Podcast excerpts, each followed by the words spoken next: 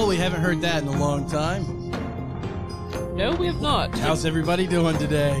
This is actually an inside joke. We tried to record this earlier, and the power kicked off on us, so we're gonna go over all this stuff yet once again. Woo! Hope all of our fans out there appreciate all the hard work that we're putting into this. well, I should say you're putting into this. Uh, we're all putting hard work into this. Yep. So, nothing like running to the gas station, getting fuel for the generator so you can hook up the generator just to record. Yeah, shitty ass weather. Yep. Windy. Living in Hickville area that we're in. Well, um, we have some exciting news. We have Rocky from Rockhound Radio going to join us next weekend, next Saturday for our D and D session, where it will be today will be my final session DMing for season one, and we're going to go ahead and kick off season two with Cam. Cam is going to go ahead and take over the helm at DM, and he's going to DM his story and uh, Cam works closely with Rocky in his podcast over at Rockhound Radio. So if you guys get the opportunity, go over there and check them out. Uh, it's a great listen. They talk about some great things, and we'll leave a link in the description below. So without any further ado, what do you guys think? Where do you think your characters are going to end up? Dead. This almost feels rehearsed. I don't know. If Ruick survives, he'll probably just move on to whatever the next uh, continent or kingdom is and get out of Memora for a while. Gotcha. You think he'll return home in the Kolpslav Empire? Uh, probably not. Probably not. So that's going to be the last time he'll see dear old dad and Brant and all those fine folk be and alright. Mama. So, what? He's on a vengeance, and his character, your arc has changed from where you were. You went from, you said, um, you know, kind of trying to be a good dude, but a consistent telling lies that just kind of build and build and build. But your your character now, since he got knocked out, is has more of an evil outlook. Do you care to elaborate on that a little bit? Uh, he just wants to kill the man he deems responsible for his imprisonment, and that'd be uh, Kane. Gotcha. All right, Vorden. Vorden has been extremely quiet the past couple sessions, not a whole lot. And you had said that um, he's in deep thought about Sarah and how Sarah was taken away from uh, her God and, and ascended into the heavens, is the way I understood it. Care to elaborate on that?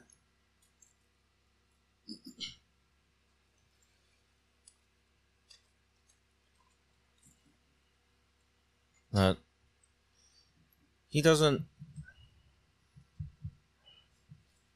doesn't want their friendship to end like that. Gotcha. As in just close friends, just knowing her for so long and have her just disappear. And that doing some religious acts that he knows of that she did might bring some some form of eh, not really closure to what transpired, but optimistic that his actions might bring a reunion between the two of them. So he's yearning to see her yet again to to probably in a in a sense get to say goodbye. Yeah. Yeah. That's pretty awesome. Um, I was very surprised when you said that Sarah was taken away from all that by her god. Um, Yeah. That's that's very interesting. So, do you see Major Vorden, former Major Vorden? Do you see him following uh, Ruick to possibly demise and death?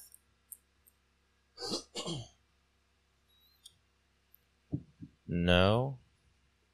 say his outlook on life has changed as well. That he's more solemn, and I don't know if because technically that that battle was his first time commanding troops in battle because Yeah, he was more of a bodyguard essentially. right. So being put in charge of people that was kind of out of his jurisdiction and Yeah. how he kind of acted during that battle because he's not really used to all that. That makes sense. And you kind of seen it. I, I, I think that hopefully uh, the battle scene gave a sense of fear to you guys. Like we're, we're, we're going, we're, we're losing, we're going to die.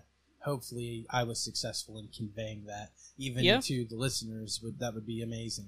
Hopefully I got Successful. that Like, job done. can, can we talk about the idea that that battle definitely felt unwinnable, no matter how hard we tried to sway that in our favor?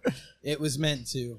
Taking an entire uh, one of those airships, and no matter how high it could roll on intel, you forced us to. So the the one that. thing that I really wanted to do was I really wanted to have your decisions impact. So like the airship decision impacted with where you sent it and how you wasn't there because of the time difference and how it ended up back in Ruicksville when uh, King Kane had found out that you know Ruick had betrayed him and has been spending time in the north and and whatnot, and they had taken over Ruicksville uh, they also inherited the airships, and enough time had passed to where they were actually able to build these massive ships to use them against the North, and why they were able to move so quickly. Uh, kind of a blitzkrieg method, you know. So that was that was kind of an impact due to some decision making. Um, hopefully, I've been doing well with that. I've been trying to make your decisions impact the outcome of the story in whatever way, whether it be negative or positive.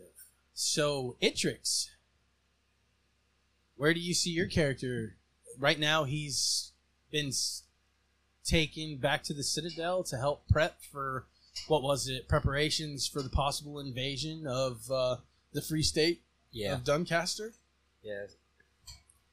I'm still not sure what it was. I just know I was summoned. Yeah. I was heading my way there. Yeah. So, do you see your character uh, alive, dead? Do you have any ambitions for your character? Where do you want him to be by the end of this? Well, I like to hopefully be alive, but I know that some, some of my friends might be heading to Solaris to look for some of the people that were traded for their freedom. I feel partially guilty for that, so I might go help them either free him or kill Kane. Oh, you should feel partially guilty for that. I mean, hell, you took Cadmus's woman away from her. I did not From know. him. I Yeah. didn't- I didn't physically know that though. Yeah, yeah. I mean, like, what? Sure. Oh, man, it's just it's horrible that you would sacrifice so many human lives for, um, for these four. I mean, that's it's horrible. But you must think the world of them. Three, three, yeah, three.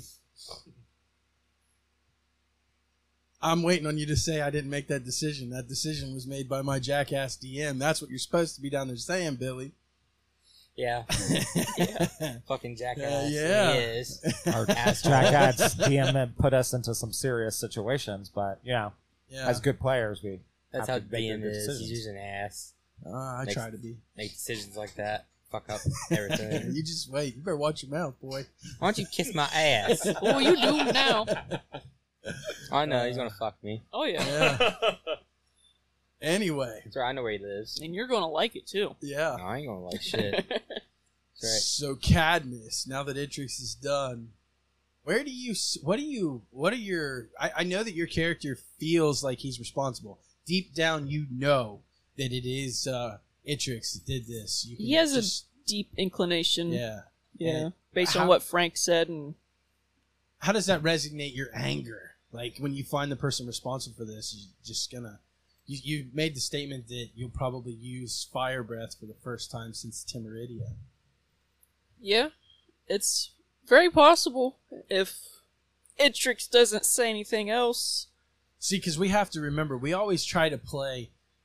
We don't meta game, but there's always like if something if something happens to me, Yeah. I automatically have an in- inclination of, well, it was Dalton that did it. That son of a bitch, you know. So I Yeah. feel like that's kind of what's going on with Cadmus. He's Yeah. like, I know it was Itrix.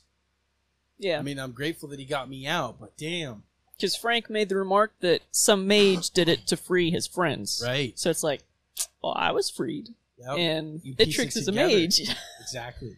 And that was meant to be able to be pieced together as well. yeah. No, for sure. So he's definitely not happy. He would have rather stayed a prisoner if Rita was able to stay free. Speak for yourself. Ah! So what is Cadmus's end game, whether good or bad? Well, if he is able to find Rita, since she's now, as said, a slave in Solaris, he wants to try to free her, and he's going to leave Memora. He's going to go to somewhere that's more human friendly, and he's going to hopefully marry her, and they're just going to live out the rest of their days. So is he going to enlist in an army somewhere down the line again and just like leave her at some bounty hunters guild? no, he'll. Cadmus is getting up there now. He's probably done with all of that. He's that. done with all that. Okay, Yeah. I was wondering because I'm like, man, just some of the decision making is honorable. I, I feel like your character has a sense of wanting to regain his honor. However, um, I'm like, damn, what are you doing? it's always known since he's been in Memora, really. right? Well, Yeah. that's that's it'll be interesting to see where you wind up and how far you all let Ruick drag you. Yeah. And with that, Jared, what is Who? Jared Who? Roderick? There you go. Yeah. Jared, what do you feel and how do you feel the quest will Seriously? end for Roderick? Oh, shut the fuck Okay, up. listen, I love playing Roderick, and if you people out there don't love Roderick by now, you should. So, I absolutely love him. so yeah, um, daddy. I am going to do everything I can to keep this guy from getting killed. Um, so my my end game for this guy is if these other players, because by the time we reach Solaris, everybody's got so many different goals. They're not they don't they technically coalesce if they know each other's goals, but it, you know that's a meta thing. But if as in character, um, Roderick doesn't know Jack Diddley. He's just joining the party so that um, Arthur can reach his uh, well, Ruick can reach his uh, goal because he thinks he's some kind of special dignitary to the king, and he feels like he owes the guy since he paid for his dinner the night before and all that good stuff. So, Right? you know, I um, I definitely enjoy playing the character. Um, definitely went down some routes that I wasn't expecting for him to go down. I didn't expect to be a fallen Aasimar at this point or anything like that. I expect to be the delightfully naive And, uh, and descri- Pally. describe to us what you did to take him down that road and how you altered him with taking the extra class of barbarian just specifically for that reason and the role play behind it and the ideas behind it. the the fun behind it is everything that happened in that battle that literally you threw everything at us and that no matter how hard we tried like there was no way we were supposed to win that battle and um, when i came to the conclusion that we were literally supposed to lose um, it was either die to the it was either fight to the death or near death or just literally lose all hope and that's the i took the second option because it was definitely a route that the character typically wouldn't take and um, now I'm this hard as nails, uh, tough guy kind of guy. When he's sober and when he's drunk, he's old Roderick. That's like all kind of naive and happy-go-lucky kind of dude. So um, again, I love playing this character and uh, all that. I'm not used to being the in-your-face kind of person and all that, and it's a lot of fun. But uh, definitely uh, have a lot of fun planned for this next session here, and then um, we're retiring slight, you know, for a little bit. Um, I'll be pulling uh, one of my older characters out of the uh, dust closet and give him a chance. So And I believe that you're going back with your bard, aren't you? yes, Yep. and so Uh, um, a lot of people like Ilias. yes, Elias. So a lot of people like to go bard. He's got some cool, cool spells or whatever, but you know, Ilias is a totally different bard from you know from the what people say. Um, He's he's strictly musical. He's strictly uh, hide and run and not be in combat. And he's he's kind of a seducer, traditional bard in the sense of you know the seduce seduction and all that good stuff. But like more of uh, you know he's all about performance in the next story and that kind of thing there. Right. So and we'll be using him. I'll be a player, and Cam will be DMing for us. yep, and his looking forward for amazing storyline that we've been waiting to jump back into and finish up. Um, does anyone have anything that they'd like to add? We're meeting in the Square, right? Yep. All yep. right. We'll be meeting in the square when we start, and we'll go from there, and we'll watch the chaos ensue. And oh, the controlled chaos. Yeah. And with that, um, you know, it's exciting. It's exciting to get season two underway. It's exciting to uh, keep playing and build. Uh, Billy has now become a permanent member. The Drunken Spear Tabletop Gaming. Good grief. Whoop, whoop. So that's exciting. And um, we still got to get you a t shirt. So, I want a hoodie. yeah. Well, I got to find a maker first. I want a speedo. Pissed off my last maker. Oh, jeez. you you need to get me a speedo. Yeah, speedo with that big Oh. old. Uh, oh yeah, Drunken, the, D- the hogs. drunken spear The right hog on right across on the, front backside of crotch. it. And then it'll say "drunken spear across the ass." Yeah, or or I hog could have the the hog on the on the front. Yeah, and it's the got to be on the spear front. the That ass. way You you have have nipple clamps on his nipples. Absolutely, I'll wear it in here.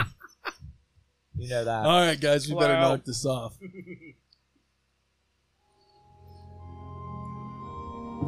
What's next, Jared? Nipple clamps? Yeah, just keep talking down there, Billy. He's got your number. Can you imagine though fishing on a boat, and then a boat goes by and they just see Jared sitting on the edge. right? Listen, Roderick has cast off armor, so if you need him to be dexterous, he'll be stripping. So No, we're talking about in real life. You know, with your speedo. Oh yeah, I'll wear it in here.